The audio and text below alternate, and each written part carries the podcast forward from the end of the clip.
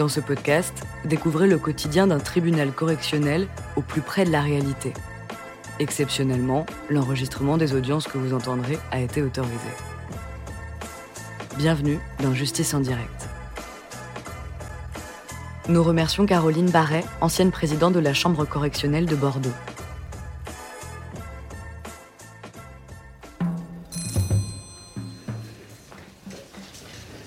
L'audience est ouverte. Vous pouvez vous asseoir.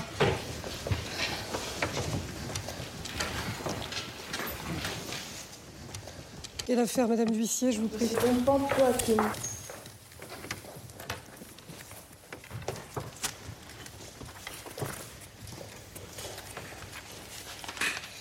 Bonjour monsieur, vous êtes monsieur Joachim Rompante. C'est ça même. Vous êtes né le 29 mai 1954 à Santa Tirso au Portugal. Vous êtes de nationalité portugaise Française. Française. Et votre casier judiciaire porte trace de deux condamnations. 4 juillet 2003, tribunal correctionnel de Bordeaux, un mois avec sursis pour violence en réunion suivi d'incapacité n'excédant pas 8 jours. 22 novembre 2005, il s'agissait euh, d'un problème de euh, démolition de construction irrégulière. Aujourd'hui, monsieur, il vous est reproché d'avoir à Mérignac, entre le 19 mai 2003 et le 28 mars 2008, poursuivi l'exécution de travaux en procédant à des travaux de bardage bois, installation de volets roulants, de boîtes aux lettres, malgré une décision judiciaire ou un arrêté en ordonnant l'interruption. Il vous est également reproché d'avoir à Mérignac exécuté des travaux ou utilisé le sol sans permis de construire ou en méconnaissance du permis de construire accordé, en l'espèce en créant un escalier extérieur en façade arrière d'un immeuble, en surélevant ce bâtiment afin de l'affecter à usage de bureaux et d'habitation alors qu'il s'agissait à l'origine d'une grange. Donc, les faits, euh, je vais reprendre l'historique. Euh, vous aviez, monsieur, en septembre 2002, euh, déposé une demande de déclaration de travaux pour la création de garages dans une grange qui est existante. Oui. Cette déclaration de travaux vous avez été accordée par la mairie de Mérignac. Par la suite, le 19 mai 2003, la mairie de Mérignac va dresser un premier euh, procès verbal parce que vous avez créé sur l'arrière, sur la façade arrière, un escalier extérieur. Et elle va vous notifier le même jour un arrêté d'interruption de travaux. Oui, tout à fait. Les 26 mai 2003 et 7 août 2008, la mairie de Mérignac va s'apercevoir que euh, cet arrêté interruptif de travaux n'est pas respecté et va dresser successivement deux procès-verbaux. Le temps va passer. 14 septembre 2004, vous avez déposé une demande de permis de construire pour la rénovation de la grange et la surélévation en bureau, ainsi que pour la construction de cinq euh, logements derrière le hangar. Ce permis va être refusé par la mairie de Mérignac. Cependant, monsieur, en dépit de ce refus de permis de construire, vous allez continuer les travaux de rénovation de votre grange. Donc, il y aura le 23 juin 2006 un troisième procès verbal euh, qui va être dressé par la mairie de Mérignac. Globalement, pour la mairie de Mérignac, vous aviez euh, l'autorisation de rénover la grange, mais pas de la surélever, ni de faire construire des logements à euh, l'intérieur. Et a priori, il y a eu un nouveau procès verbal qui a été dressé le 19 janvier 2010, puisque cette fois-ci, vous avez transformé le garage en laverie automatique. Euh, je dois dire que les photos sont extraordinairement parlantes. hein. On voit comment nous sommes partis au départ de la grange d'origine.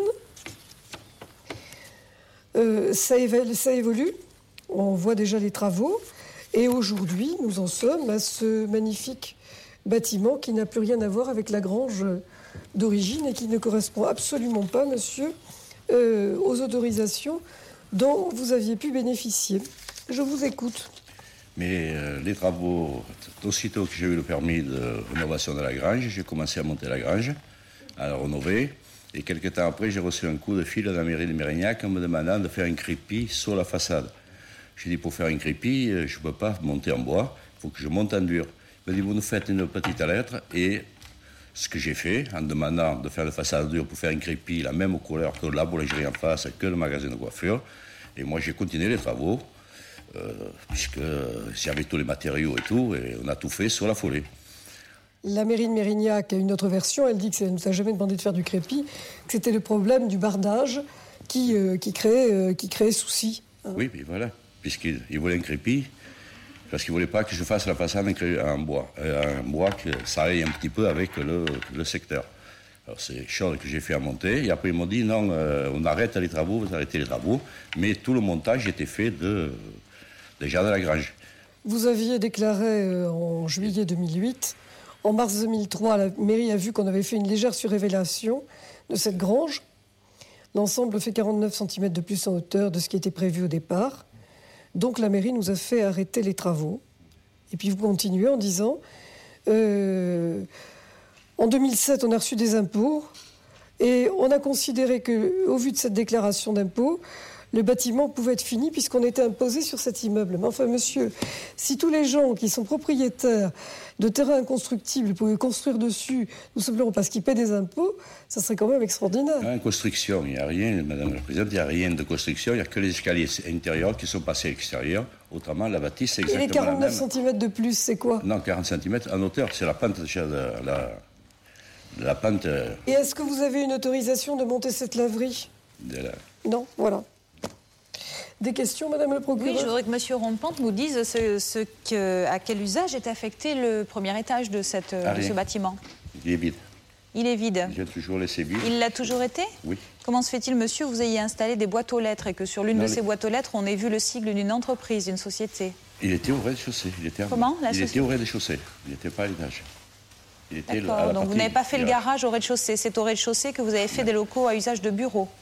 Au rez-de-chaussée, il y avait le, le- c'était un garage, mais ce qui servait à cette entreprise qui a été logée. à- Donc on a en plus, temps. Madame la Présidente, un changement de destination pour le rez-de-chaussée. de la- Vous l'avez noté, Monsieur greffier Je vous prie, merci. Bien. Au départ, votre projet, c'est faire des garages. Au départ, c'était pour faire des garages. ouais.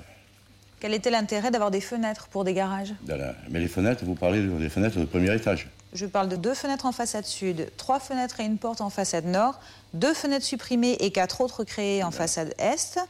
Euh, Expliquez-nous pourquoi vous faites toutes ces ouvertures si a- c'est pour faire des garages, monsieur. Non, mais euh, ça, si vous parlez du premier étage, parce qu'au rez-de-chaussée, il n'y a qu'une porte d'entrée, il n'y a pas d'autre. Elle n'existait pas, cette porte Ben, euh, si. d'entrée avant. Si, si. Devant, il y avait une grande porte de 2 mètres euh, 80 de large en bois. On ouvrait sur le côté. Ce qui nous a explique toujours pas quand même, monsieur, ce qui nous explique toujours pas pourquoi il y a des fenêtres au premier étage. Oui, un, un garage. le premier étage, après, je voulais faire quelque chose de...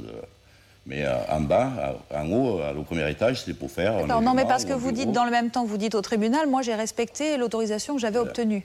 J'ai rien mais- fait de plus, si ce n'est les 40 cm de toiture. euh, Je dis pas que il y a aussi eu ces ouvertures qui ont été il a- créées. Il y a deux ouvertures de créées par rapport à celles qui étaient avant, de plus. Voilà, Elle a eu deux.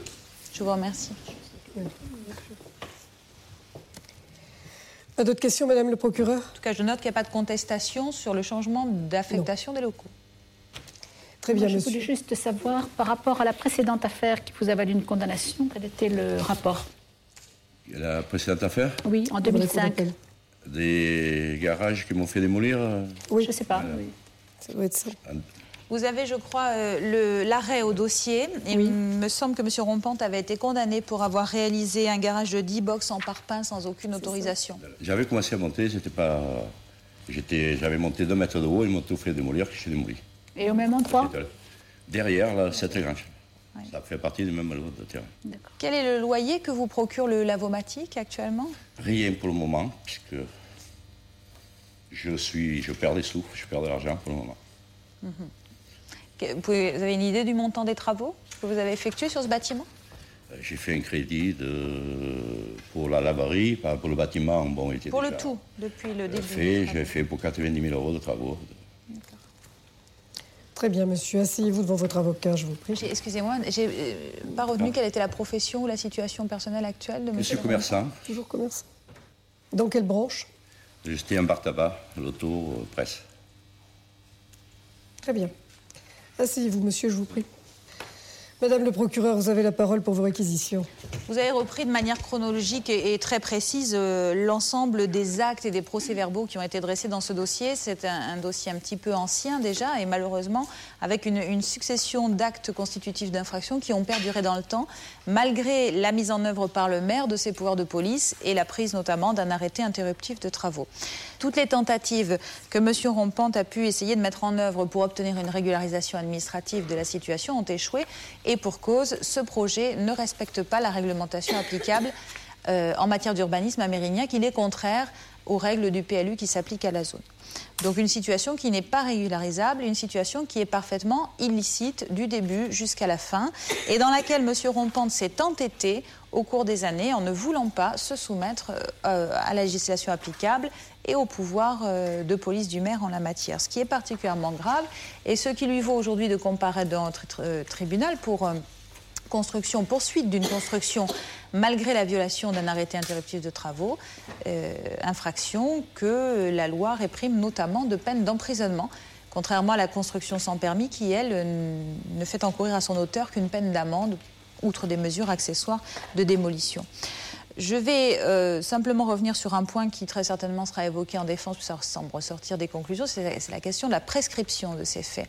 Nous sommes en matière d'urbanisme, la prescription délictuelle elle est triennale, trois ans. Euh, cette prescription court à compter du moment où les travaux sont achevés.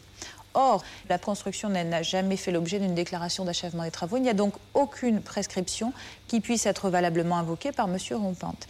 Donc nécessairement, vous entrerez en voie de condamnation et vous prononcerez à l'encontre de Joachim Rompante une sanction particulièrement ferme. Particulièrement ferme parce que ce type de comportement c'est une rupture entre l'égalité des citoyens. Il n'y a pas de raison que M. Rompante puisse se constituer un patrimoine qui lui procure, lui a procuré ou lui procurera des revenus complémentaires, quoi qu'il en dise, euh, nous pourrions, nous aussi, euh, tout un chacun, s'il se mettait à se comporter comme M. Rompante, ferait édifier n'importe quel type de construction, de bâtiment à usage personnel, professionnel, commercial, euh, sans avoir à rendre de compte à personne, et, les mettrait ensuite à la location. Ça n'est pas possible.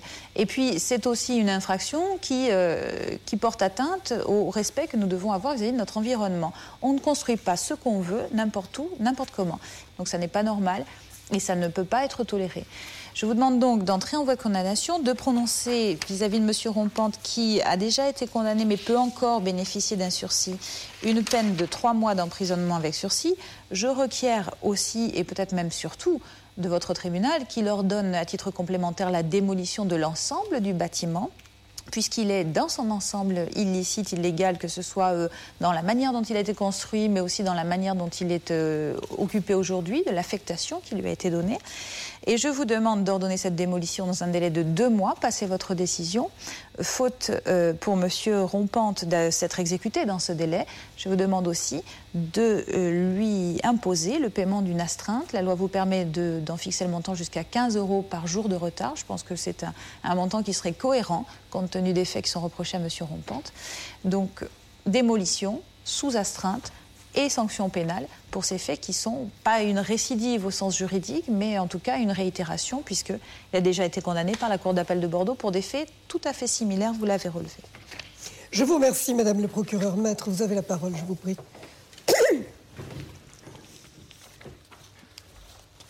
Madame le Président, Madame, Monsieur, dans l'intérêt de Monsieur Rompante, euh, il a été relevé dans le cours de de votre chronologie et par Madame le procureur elle-même que c'est une histoire ancienne. On est sur une euh, déclaration préalable de 2002 et sur euh, un arrêté interruptif de travaux du 19 mai donc 2003. Alors, il faut faire un travail de classement et de, réflexion pour comprendre ce qui est reproché à M. Rompante et ce qui peut encore lui être reproché. Évidemment, euh, pour des faits de 2002, on est forcément confronté à un problème de prescription.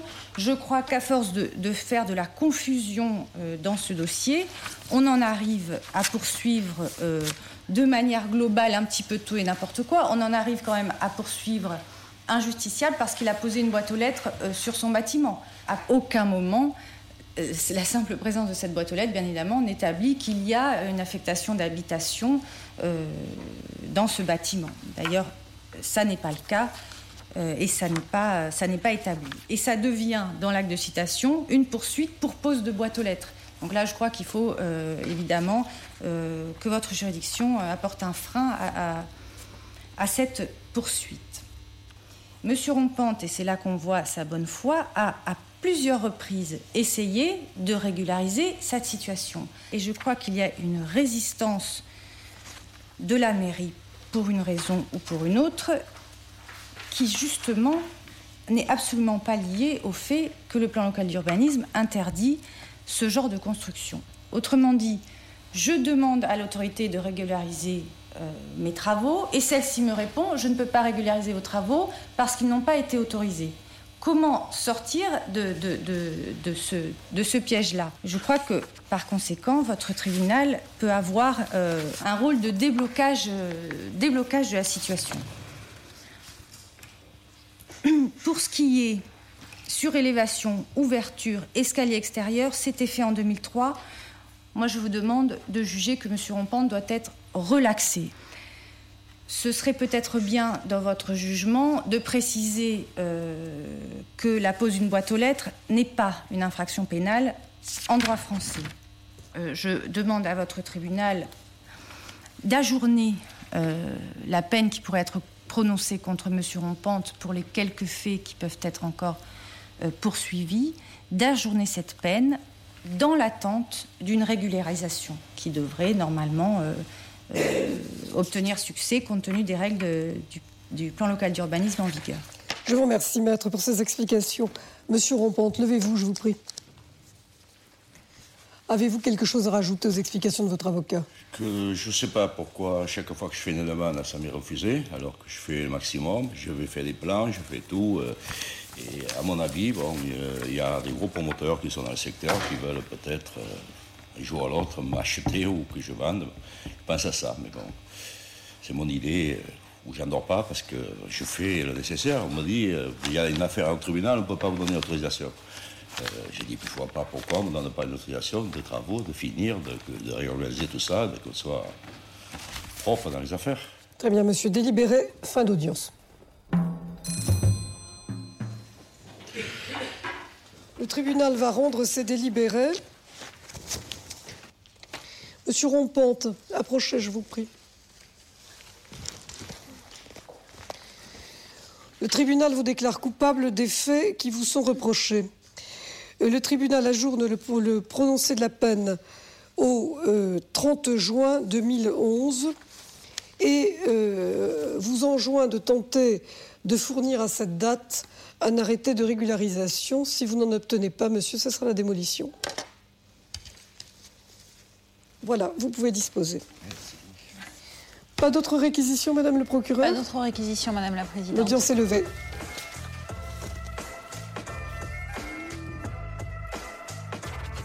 Vous venez d'écouter Justice en direct.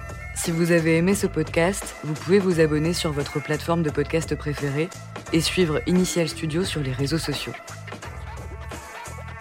Justice en direct est une coproduction Initial Studio et Morgan Productions. Ce podcast est une adaptation de la série documentaire En direct du tribunal, produit par Morgan Productions, écrit par Samuel Luret et réalisé par Nathalie Kawam. Production exécutive du podcast Initial Studio. Production éditoriale du podcast Sarah Koskiewicz. Montage Camille Legras. Musique La Grande Table. Illustration Paul Grelet avec la voix de Pauline Joss.